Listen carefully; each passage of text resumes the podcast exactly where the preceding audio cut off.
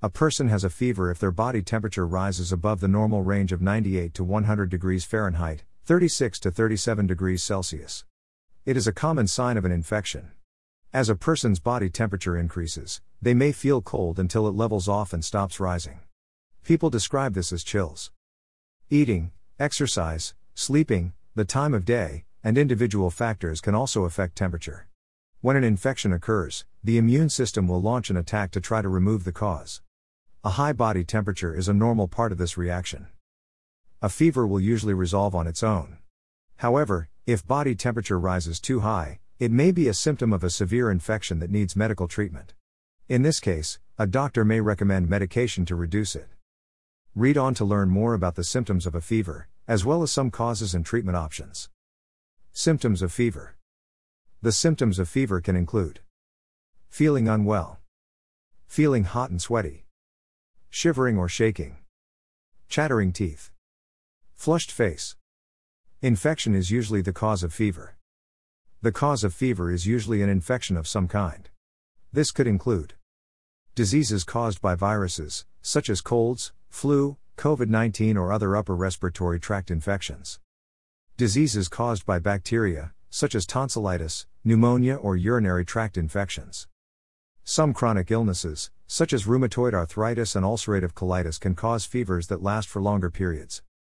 Some tropical diseases, such as malaria, which can cause bouts of recurring fever or typhoid fever.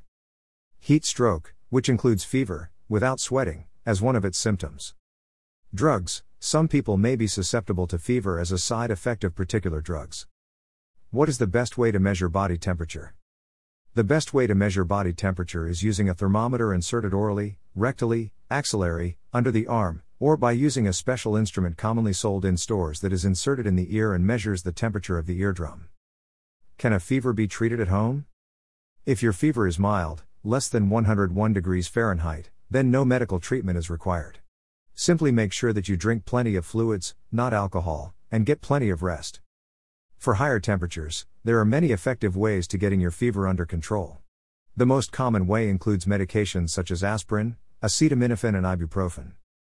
If you have a child under age 17 who has a fever, do not give the child aspirin. Aspirin in children may cause Reye's syndrome, a sometime fatal illness. Taking a lukewarm bath, around 98 degrees Fahrenheit, may also help bring the body's temperature down. When is a fever cause for concern? If any of the following situations apply, call a doctor as soon as possible. A fever accompanied by a stiff neck, confusion, or irritability.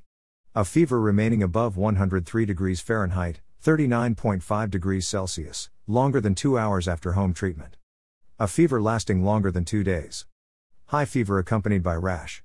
Photophobia, irritated by light. Dehydration, less amount of urine, sunken eyes, no tears. Seizures. Any fever in an adult that goes above 105 degrees Fahrenheit, or 40.5 degrees Celsius, and does not come down with treatment is a life threatening medical emergency.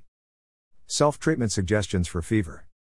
Suggestions to treat fever include Take paracetamol or ibuprofen in appropriate doses to help bring your temperature down. Drink plenty of fluids, particularly water. Avoid alcohol, tea, and coffee as these drinks can cause slight dehydration. Sponge exposed skin with tepid water. To boost the cooling effect of evaporation, you could try standing in front of a fan. Avoid taking cold baths or showers. Skin reacts to the cold by constricting its blood vessels, which will trap body heat. The cold may also cause shivering, which can generate more heat. Make sure you have plenty of rest, including bed rest. At healthqueries.in at